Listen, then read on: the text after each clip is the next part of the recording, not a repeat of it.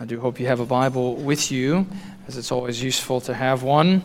As we study God's Word together, we come to the end of what's been a year long study through the Bible's second book. As this morning we're going to work through chapters 35 through 40 uh, together. But let me just read all of chapter 40, all 38 verses uh, for us. Gives you, of course, a sense of everything that's going to be built in the tabernacle and coming to that climactic moment when God finally has come to rest in his glory uh, upon his people. So let's hear now as God speaks to us through his word.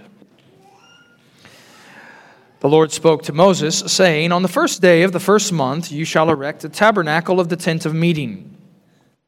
And you shall put in the ark of the testimony you shall screen the ark with the veil, and you shall bring the table and arrange it, and you shall bring the lampstand and set up its lamps, and you shall put the golden altar for incense before the ark of the testimony, and set up the screen for the door and the tabernacle.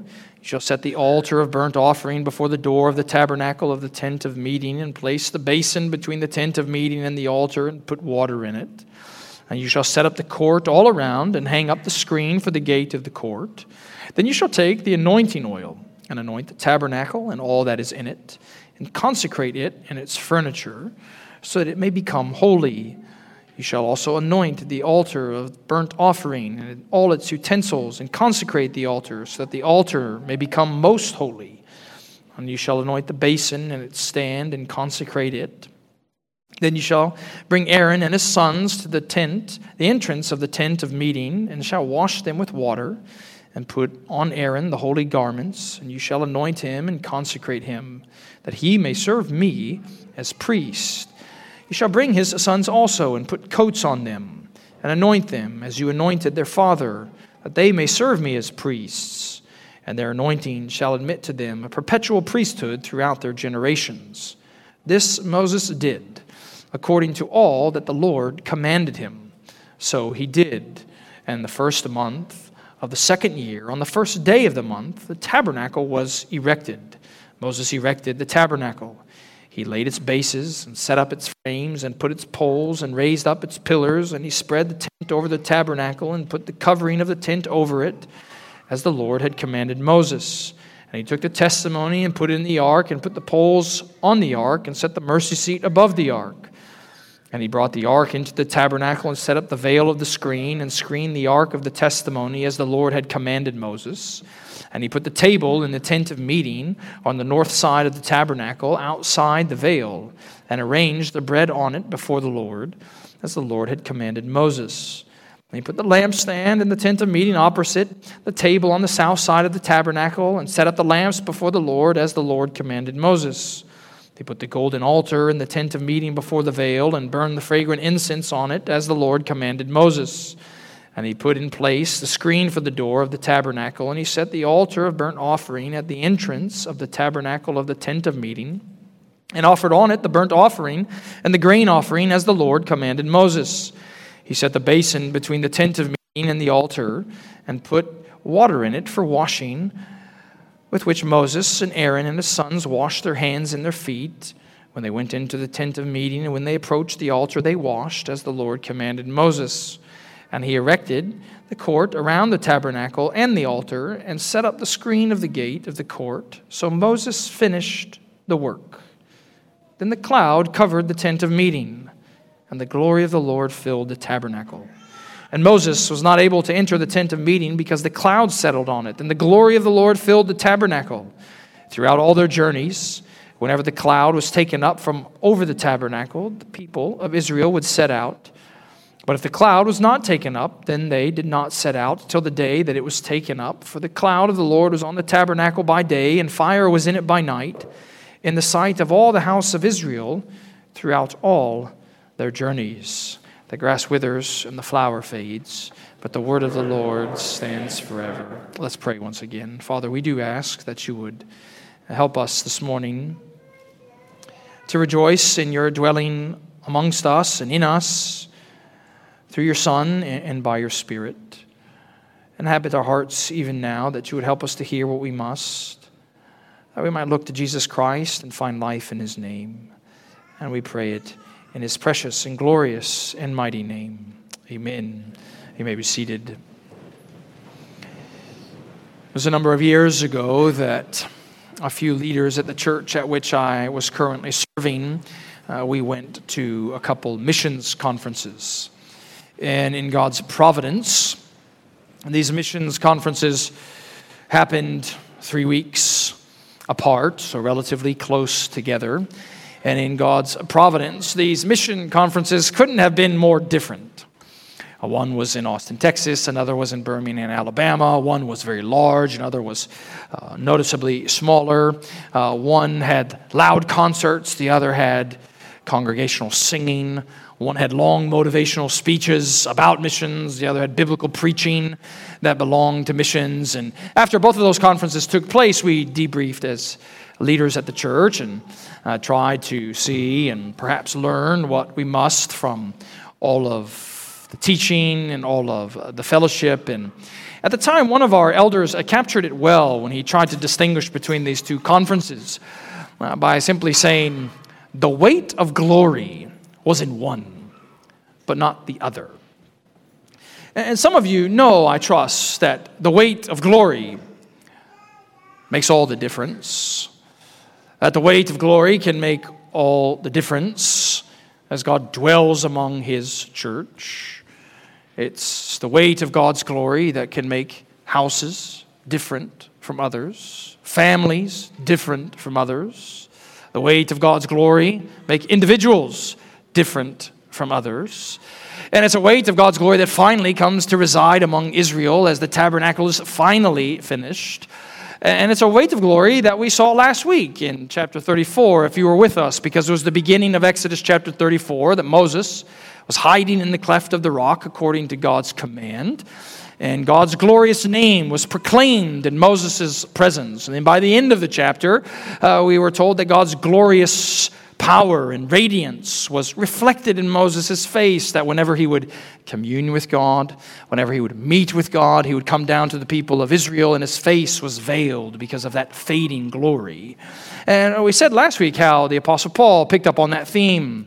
At the end of Exodus 34, Paul picks up on it at the end of 2 Corinthians 3, uh, speaking about the dwelling place of God, the church of Jesus Christ, the new covenant people of God, saying that, and we, all of us with unveiled face are beholding and being transformed into that same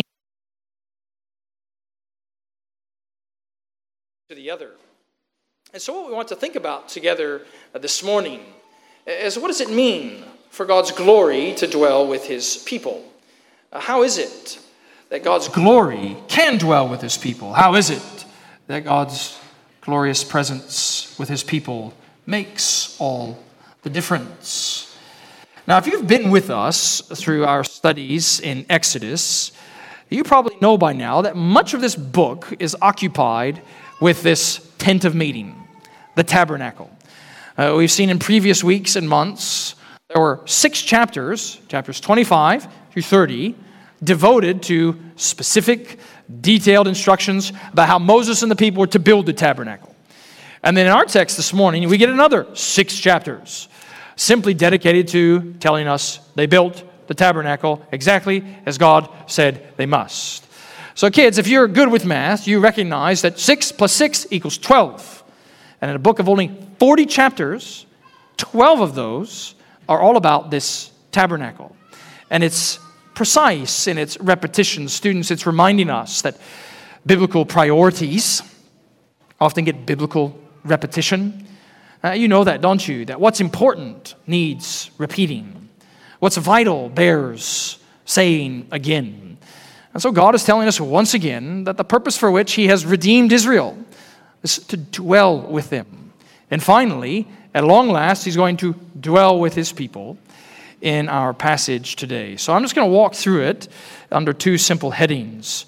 Really, the first five and a half chapters, frankly, almost all six chapters, are about building the tabernacle. It's only the final five verses of chapter 40 that we're going to move from building the tabernacle to God's blessing of the tabernacle. But we're not going to spend too much time in those first five and a half chapters as we spent an enormous amount of time in certain ways in previous weeks walking through each one of these items of furniture and priestly garments. But you need to see again, first of all, what it means that Israel's going about building the tabernacle. Glance back to verse 1 and 2 of chapter 35. Uh, we're told that Moses assembled all the congregation of the people of Israel and said to them, These are the things that the Lord has commanded you to do. Six days work shall be done, but on the seventh day you shall have a Sabbath of solemn rest, holy to the Lord. Now, if you glance further back, when God was speaking with Moses there on the summit back at chapter 31, that chapter ended with God's instruction related to the Sabbath. Of course, we've seen the Sabbath show up in chapter 16. Uh, we've seen the Sabbath codified into a law and placed on a stone tablet in Exodus 20 and following. Chapter 31 speaks of the Sabbath as the sign of the Mosaic covenant. But then it's after this interlude of chapters 32, 33, and 34, God seemingly picks up right where he left off in chapter 31. Almost as though he seems to be saying, Now, as I was saying, when your idolatry so rudely interrupted what I was trying to tell Moses. Remember the Sabbath. Again, biblical priorities get biblical repetition. The Sabbath over and over in this second book of the Bible, reminding us of its central importance to the nation of Israel's life. But surely it's also reminding us as the people are getting ready to go about this great work for the Lord, building the tabernacle, that their zeal for God's work can't ever outpace their obedience to God's commands. They might wonder why, why can't we build the tabernacle? It'll get there faster. You'll dwell with us sooner if we work all seven days of the week. But he says, no, no, you still only get to work six days and seven, and holy rest and worship before me on the seventh day. And then what you see really in the next few chapters is, is, telling us about God's rule among his people and how they're responding to it. I want you to see, first of all, even from these first three verses, that God rules over your time because he's again telling Israel, isn't he? Your time belongs to me. Yes, you get to work six days a week, and you must work six days a week. But that seventh day is a solemn rest for me. It's, it's my day, it belongs to me. That your time is actually my time. But then, as the text continues, it tells us God not only rules over time, He also rules over our resources. Because look at verse 4 and 5. Moses said to the congregation, This is the thing that the Lord has commanded. Take from among you a contribution to the Lord. Whoever is of a generous heart, let him bring the Lord's contribution. If you just glance through the next three verses, you'll get a sense of everything that was contributed to the Lord's work. You can skip over to verse 20 through 28 of chapter 35. You'll see even a longer list of everything that was given to God's work. Everything necessary for God to dwell with his people, everything necessary for this tabernacle to be built, came from the voluntary, generous offering of God's people.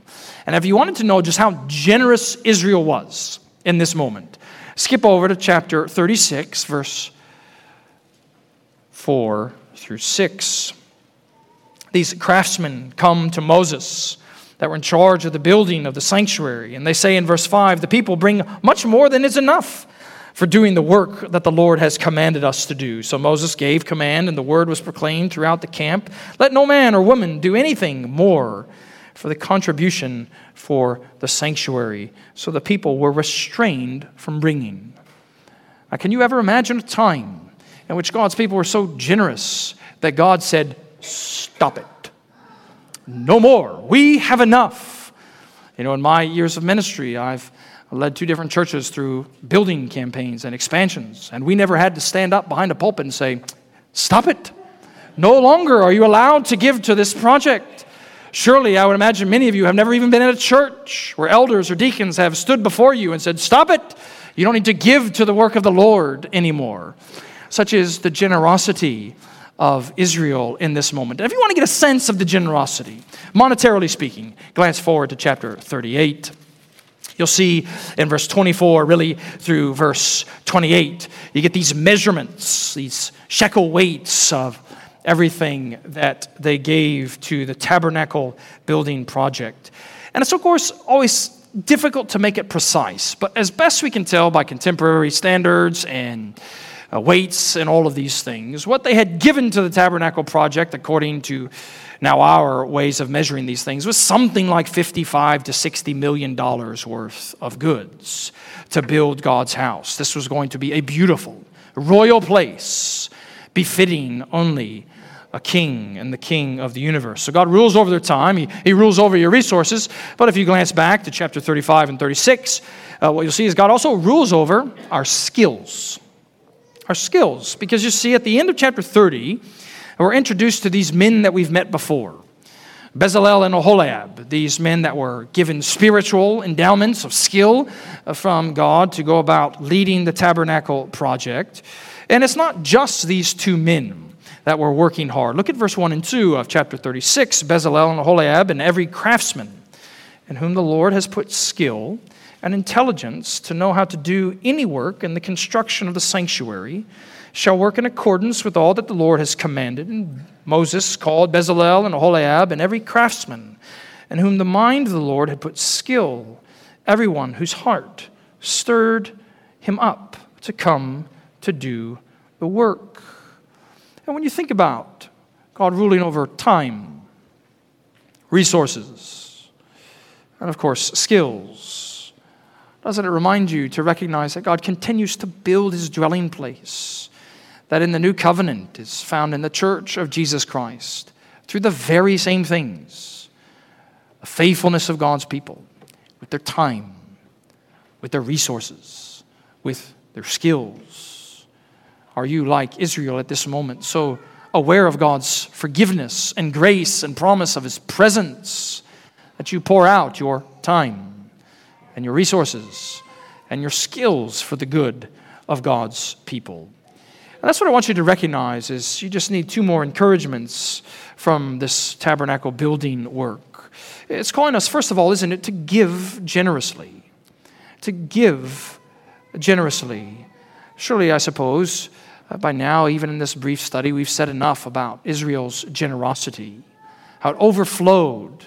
They who had fallen into this gross and heinous idolatry, uh, a sin for which God was ready to consume and annihilate them. But now, in His kindness, according to the mediation and intercession of Moses, God is drawing near once again, the people can't help but overflow in generosity to the Lord.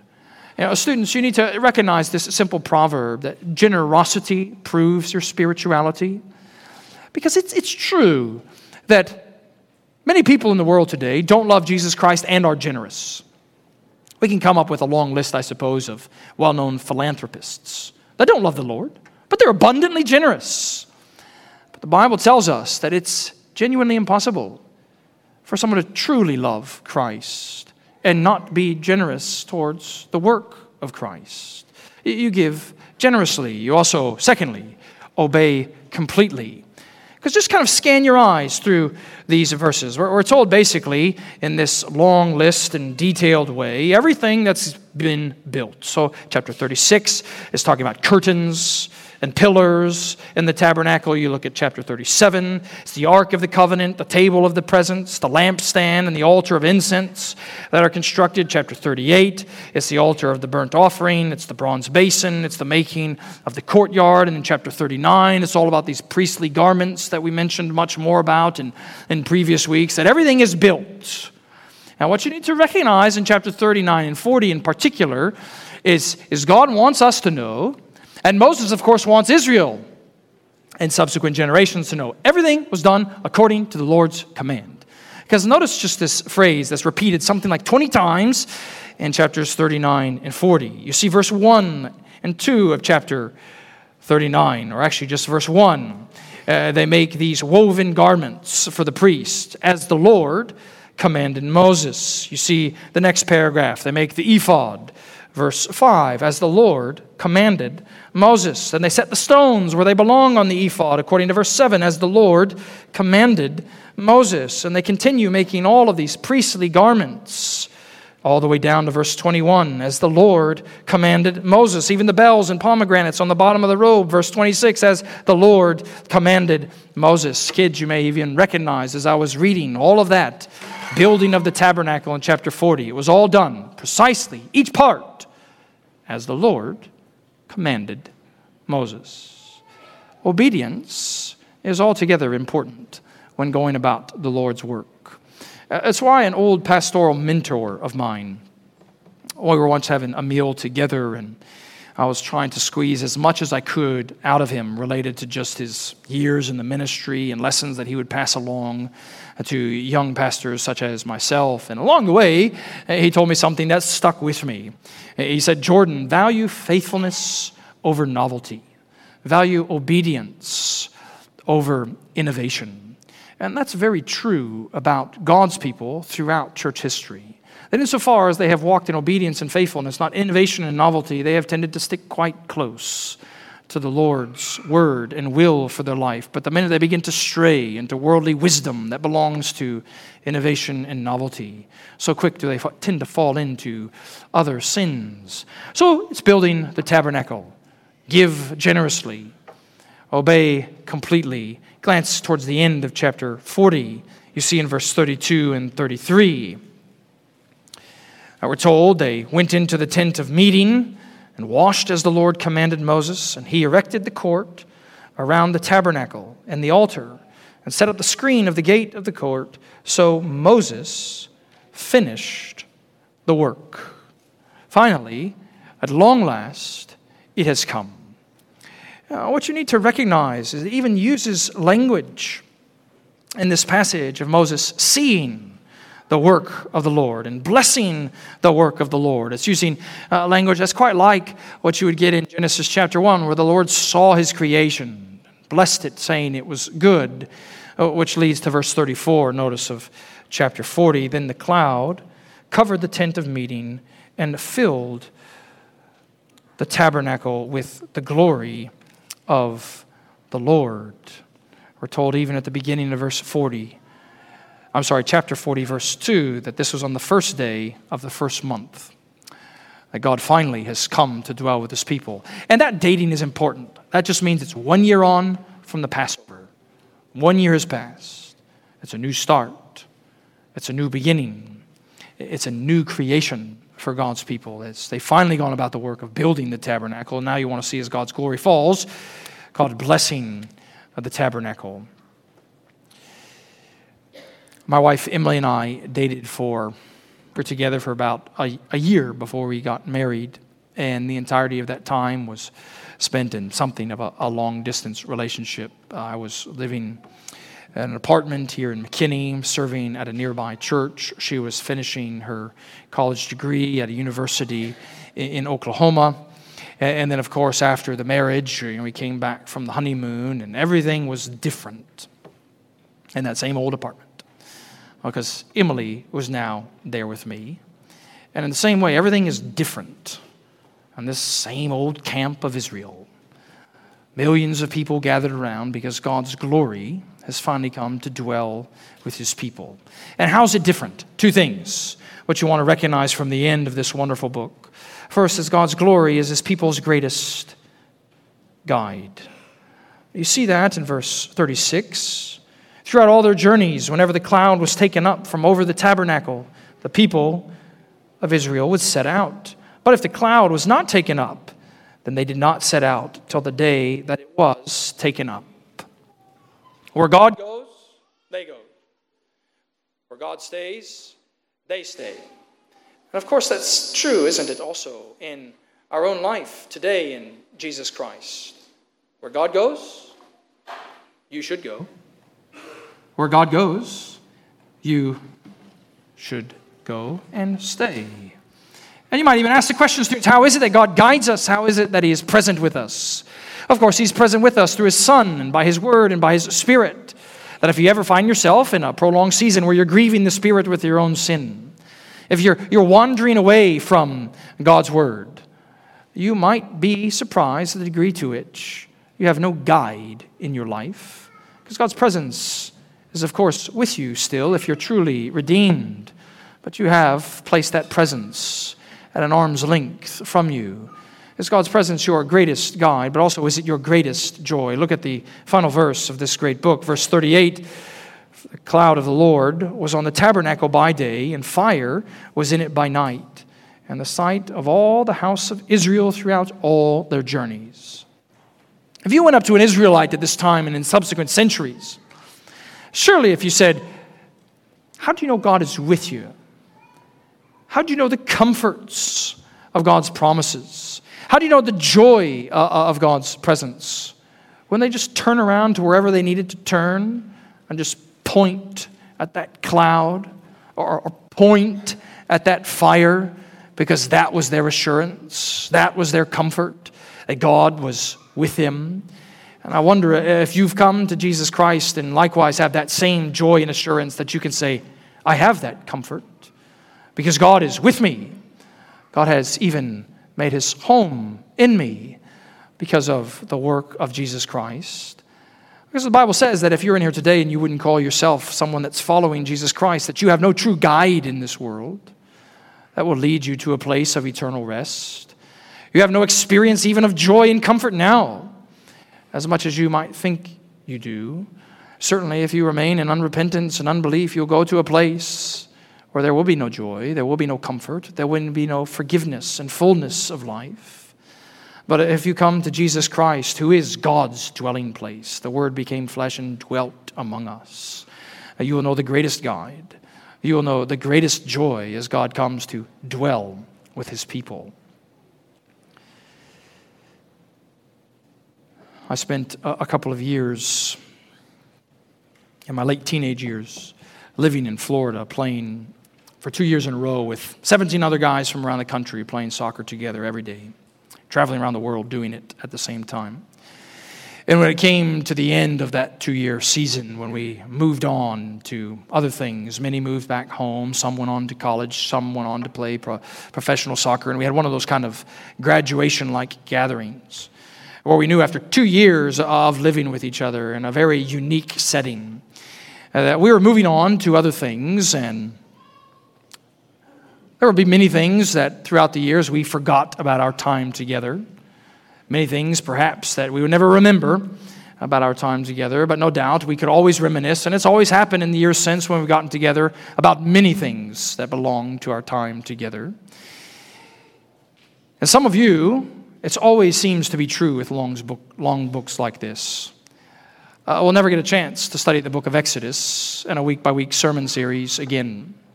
Uh, you're going to forget some things from this wonderful book. You're not going to remember everything that the Lord has taught you along the way in the 40 chapters of Exodus. But as we begin to close, let me make sure you're aware of four final things that I want you to take with you and always be able to reminisce and meditate on. Number one, learn God's name learn God's name. There is this rich thread throughout the entire book. It's rightly been called the, really the purpose of Exodus, that the nations would know God's name. Didn't it begin all the way back in chapter 3 with this burning bush? Who shall I say has sent me? I am. And all the way even till last week, Moses hiding in the cleft of the rock. Well, who really is that name? The Lord, the Lord merciful and gracious slow to anger, abounding in steadfast love and mercy, forgiving iniquity, transgression, and sins, but by no means he will clear the guilty. He will visit the iniquity of the fathers and the children's children, down to even the third and fourth generation. This is who God is. Learn that his name belongs to his Son, Jesus Christ. Number two, live in grateful holiness. Didn't he say, as we spent those specific weeks studying the Ten Commandments, before he even gave him that first word of the law, he said, I am the Lord your God who brought you out of the land of Egypt, out of the house of bondage and slavery. Therefore, you shall have no other gods before me. You'll never grow in holiness if gratitude and thanksgiving isn't increasing as well. Number two, and maybe we'll sit on this a little longer love God's Redeemer. I love God's Redeemer. I hope you've seen along the way, if you've been with us for these many weeks and months, that it's genuinely impossible to understand something of the depth and richness of the work of Jesus Christ if you don't understand the book of Exodus.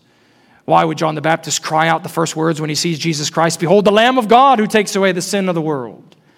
If you don't know that a Passover lamb and its perfect blood, spotless blood, must be shed so that the angel of death would pass over. In the same way, the spotless Lamb of God, Jesus Christ, his blood must be shed abroad, the mantle of your heart, if death is to pass you by. He, of course, is not only the perfect Lamb of God, he is the one through whom God conquers all his and your enemies. He's that daily provision of heavenly bread that belongs to his holy people. He's the lawgiver himself. He's the one who's kept the law perfectly so that by faith alone you might receive his righteousness. He's the perfect mediator, the only one between God and men. He always lives, Jesus does, to make intercession for his people that glory of God that Moses saw in some degree of fullness, but yes, only in part there in the cleft of the rock, has been revealed fully in the face of, of Jesus Christ. So the glory comes to dwell in the tabernacle.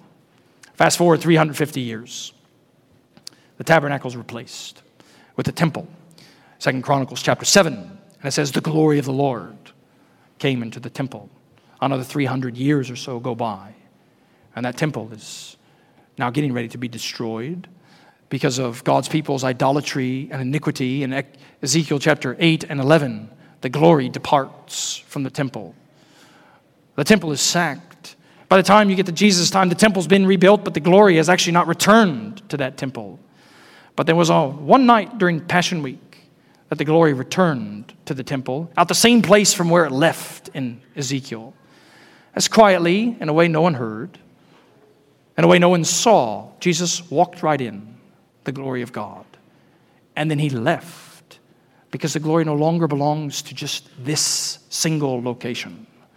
Because now the glory is found in people that are redeemed from every tribe and from every tongue in Jesus Christ, because now the world is his dwelling place. Which leads to the final, fourth thing you need to see. And he not only to learn God's name and live in grateful holiness and love God's Redeemer, you also look forward, don't you, to your heavenly home. Remember what the Apostle John said that he heard Behold, the dwelling place of God is with men, and he will dwell with them, and they will be his people. And God himself, for all eternity, will be with them as their God. And he says, I saw no temple in the city, for its temple is the Lord God, the Almighty, and the Lamb. God comes to dwell with his people. And God dwells now with his people and gloriously forever with his people through his Son, Jesus Christ. Let's pray together.